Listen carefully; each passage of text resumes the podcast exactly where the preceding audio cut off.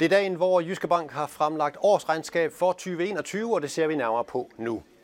Samlet set kom Jyske Bank ud af 2021 med et nettooverskud på 3.176 mio. kroner, hvilket er det bedste resultat absolut set i bankens historie.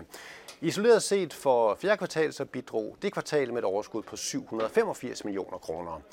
For 2022 venter Jyske Bank fortsat et resultat efter skat i intervallet 2,7 til 3,1 milliard kroner. Omregnet svarer det til et resultat per aktie på mellem 40 og 46 kroner. Og ordførende direktør Anders Dam, hovedtallene i det her regnskab var kendt på forhånd. Jyske Bank var ude med en opjustering i januar, så ikke noget nyt der. Men alligevel det bedste resultat, sådan absolut set i bankens historie. Din reaktion på det? Jamen det har været kendetegnet ved et højt aktivitetsniveau. Vores kunder har benyttet os i stor stil, og medarbejdere har nydet en fremragende indsats, og det er det, der munder ud i det her, og det er jeg selvfølgelig meget tilfreds med. Men jeg må også være ærlig at sige, at det er ikke lige det, der er top of mind for mig i dag. Det er nærmere det, der sker nede i Ukraine, og de konsekvenser, det kan få. Og det er klart, at vi har siddet fuldt den udvikling tæt i de seneste uger, og vores folk, specielt i det område her, arbejder meget intens med at finde løsningsmuligheder, afhængig af hvad scenarie, der kommer til at opstå for vores kunder, så vi kan komme så blidt igennem det her som overhovedet muligt. Hvad er det for situationer, der kan opstå både for Jyske Bank og for bankens kunder? Jamen, USA og de øvrige vestlige lande har jo truet med de stærkeste økonomiske sanktioner nogensinde. Og hvis det går ud over for eksempel SWIFT, det internationale bankbetalingssystem, så kan det få alvorlige konsekvenser, og det er noget af det, vi forbereder os på. Og udover at forberede jer på den situation, Anders Dam, hvordan forbereder du så på det her år, vi har taget hul på? Altså, hvad er sådan øverst på din to-do-liste for 2022? Jamen, i den anden ende, der er det jo der er selvfølgelig også selv, vi koncentrerer os om.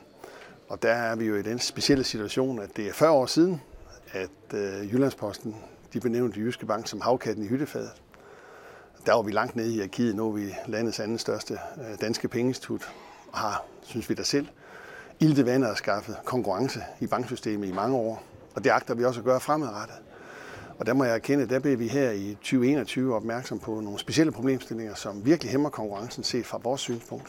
Altså, vi har ingen problemer med at konkurrere der, hvor konkurrencevilkårene er fair og lige. Og der tager vi markedsandelen. Når jeg ser på Jyske Finans, når jeg ser på Jyske Markeds, når jeg ser på formueforvaltning osv., der er vi helt i top. Der, hvor vi mangler lidt, det er på privat. Og der er det gået op for os, at der er vi altså underlagt nogle betingelser, som ikke gælder vores største konkurrenter. Og som eksempel på det kan jeg nævne, at vi var tæt på at indgå en aftale her i foråret 2021 med et andet pengeinstitut, som gerne ville fællesfonde lån med Jyske Bank. Siden har andre også spurgt til formidling.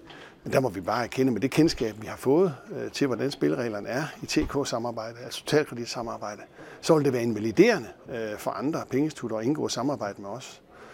Og derfor tog vi os den frihed i forsommeren her, sommeren 2021, og ret henvendelse til Konkurrence- og Forbrugerstyrelsen for at spørge, er de spilleregler her virkelig i orden i forhold til, hvordan konkurrencemyndigheden ellers agerer?